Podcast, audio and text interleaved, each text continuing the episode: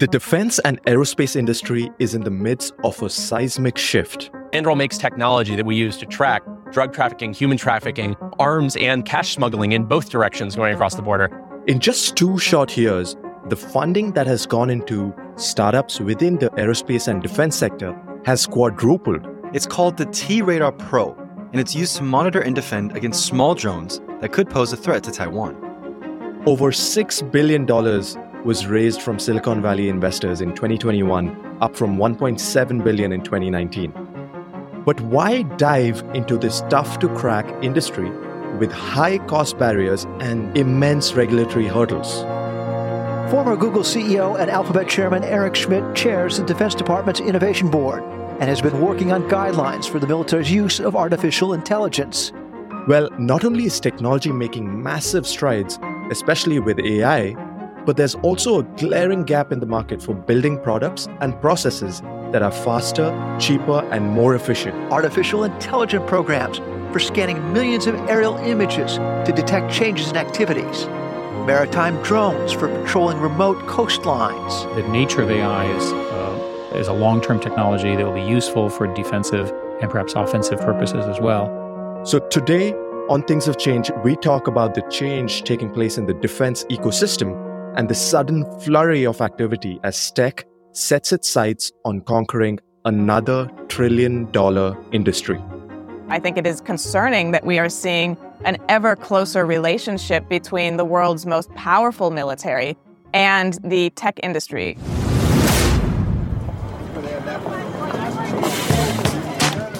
If you'd known how important the technology economy was 20 years ago, would you have done things differently? The internet, cell phones, the cloud, and data. Things have changed. We're here to talk about it. Hi, I'm Jed. Hi, I'm Shikhar. Welcome to Things Have Changed, your new economics and technology podcast.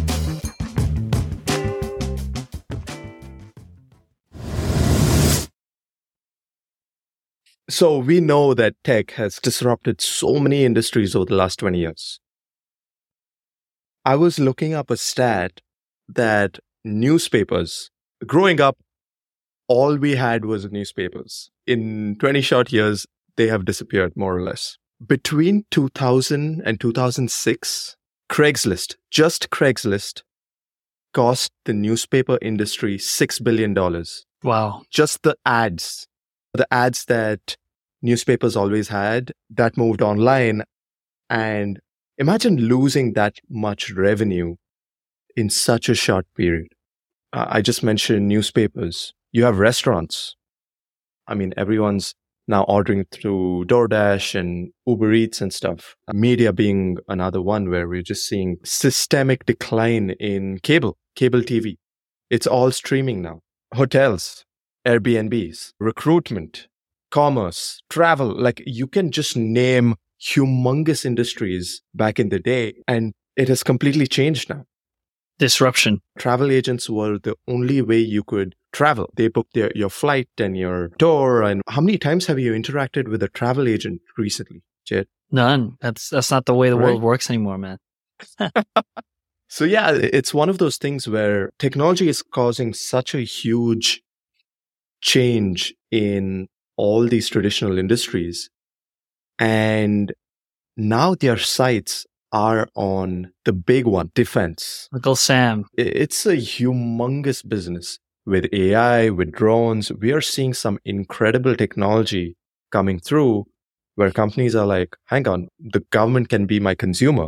This industry, the defense industry that we're talking about, is one that it's riddled with so many things that are so different from the traditional tech companies that you have today as well. Like one thing that a lot of industry experts look into the military industry for is procurement. It's got like one of the craziest kind of procurement cycles that you would have in an industry. Like really the basics of transactions that happen in the defense industry is this method called cost plus methodology the cost of your materials plus a certain margin, right? So quite a simple cost plus. That's where it's at, dude. it's incredible. And everyone knows about that. If you're a contractor to the government, you make a lot of money. It's just one of those things where, and defense contractors in essence have done so well in comparison to the S&P. It's in, incredible. Their revenues are literally up and to the right. And why is that? Why, how did they get this massive, this profitable. Um, and it comes down to series of consolidation, mergers and acquisitions that have taken place in the industry. So somewhere around the 90s, there was a lot of competition within the defense and aerospace industry catering to the government, right? And post that, what was like 30 to 40 companies, contractors building for the government consolidated to just five to six. Fewer competitors. Yeah, dude. Very interesting that entire kind of consolidation period in the 90s for them. It's basically driven by the end of the Cold War. That pretty much was around that period, right? So militaries needed to contract for a little bit because there was going to be less spending on defense. Little did they know. Interesting time because a lot of companies that were solely like completely military focused all of a sudden had a commercial component. Like you look at Boeing, where they have commercial services, they also have military. And this is kind of the trend that a lot of this consolidation brought as well. Is like now they have two arms to consider the commercial customers, then you have the governments, solely some the US government. So, really interesting shift, but also it meant less competition. They're under the same leadership structures now where their incentives may be completely different. We just had an intro into the cost plus methodology and how that works. There may be some wrong incentives in the approach of the cost plus methodology and it just made it easier in that regard. But still, this consolidation made that a lot easier to misalign incentives between commercial versus government. So I thought it was a really interesting kind of shift in the industry. And now, lo and behold, what a massive industry. So Lockheed Martin, that is Lockheed and Martin Marietta, Boeing and McDonnell Douglas, Raytheon and United Technologies. L3 Harris was L3 Technologies and Harris Corporation. Then you have General Dynamics. Then you have Northrop Grumman. It's just these big players. Several concerns and criticisms that come with consolidation, not just in defense, but in other industries as well. Because what tends to happen is now you mentioned, Jed, the cost plus, the two words that contractors love to hear, right? Cost plus is basically there's no ceiling on the costs. The incentives are a bit wrong. And what do I mean by that? Where in this case, you might actually make more money by making sure it takes longer to produce. When you get a contractor to your home building a deck, he quotes you for five days of work but it takes 10 days, he's going to still charge you that hourly rate. So these cost overruns happen all the time. And what tends to happen is there's this mindset that, hey, th- there's no real need to be super efficient with the process. And so you have this certain gap, which now the VCs and the startups and the founders are really eyeing because they look at that gap and think, Hey, hang on maybe we can produce this, this product. We can create a system. We can sell software to the government using our tech principles. Their margin is our opportunity, a very important phrase within tech. Yeah, we talk about consolidation and we can't really graze over the fact that tech is one of those industries that has also had this kind of rapid consolidation that has led to the same issues with market competition, but just to recap on why this is such an interesting proposition for tech to come into is because this blank check that defense companies typically have access to. Imagine contractor coming to your home and just you just saying, look, whatever it takes, however much it takes, and you can add a margin on that. Those were the terms. You ask yeah. the contractor, I want something to sit on. And instead of making it making a stool, with three legs, they make, I don't know, an Eames uh, reclining chair with a, a beer cooler inside of it, all of that extra Literally. stuff. Yeah, that's kind of how it is. Yeah, highly custom, something that doesn't come from industry, so that it's seat more expensive. warmers, all you of know, that. all the woodworks right, that you typically get, which is crazy. I think we need to acknowledge how crazy that model is that has caused all this kind of misaligned incentives.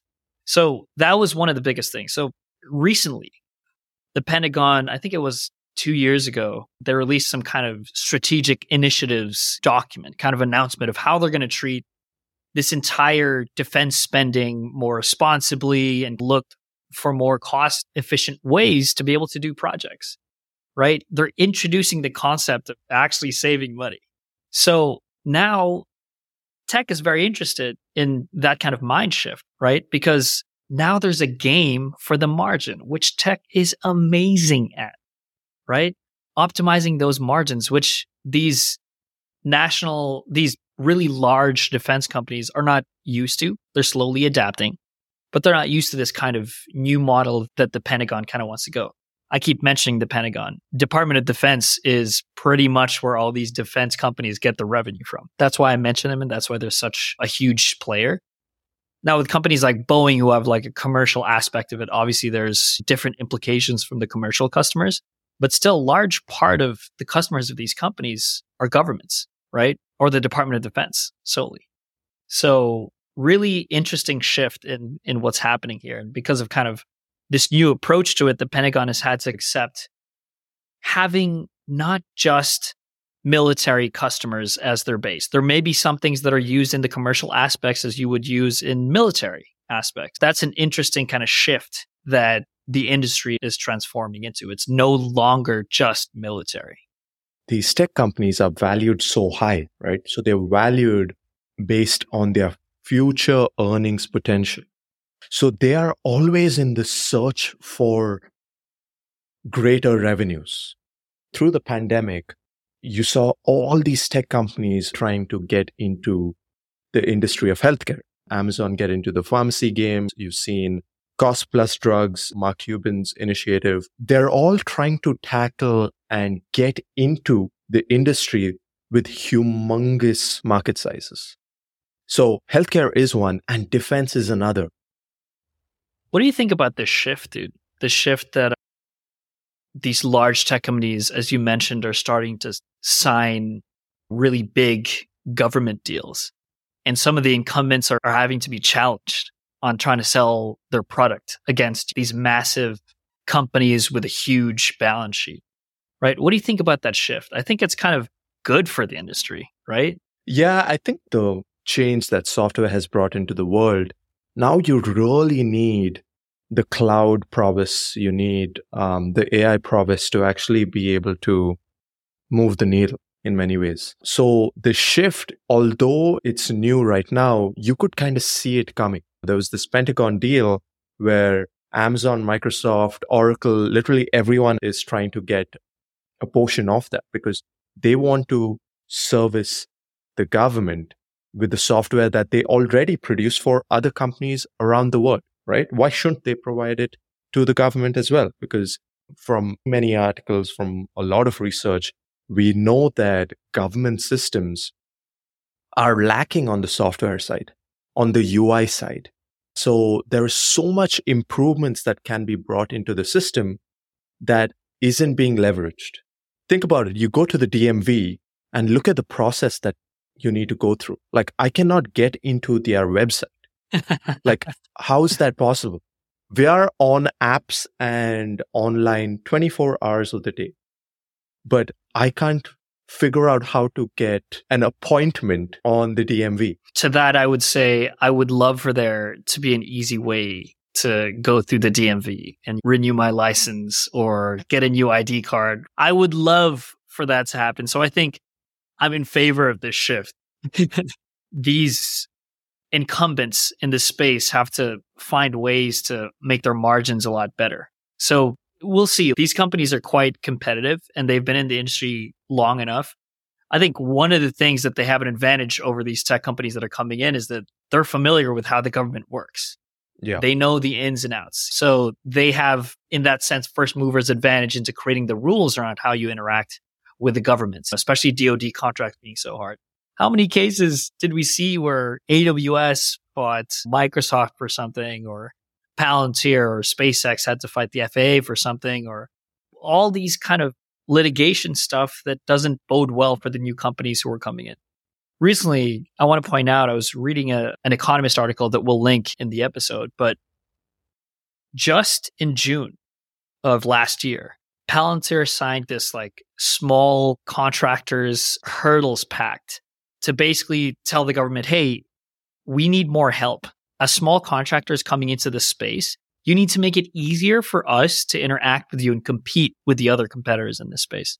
So I thought that was just interesting because SpaceX and Palantir, we don't think about it as tiny companies, but they're claiming to be small contractors of the government, which is still interesting because if you do make that easier, maybe the competition gets hotter and we get some better products that service both our governments and commercially. So that will feed the innovation engine that is tech as well. So really excited for the shift, honestly. If SpaceX had not taken the risk of building and designing reusable rockets, we might have never seen that technology because inherently they were able to risk for such a program. There was this conversation with a director from NASA, and they already had plans for such things within NASA and Boeing, and but they could not risk failing.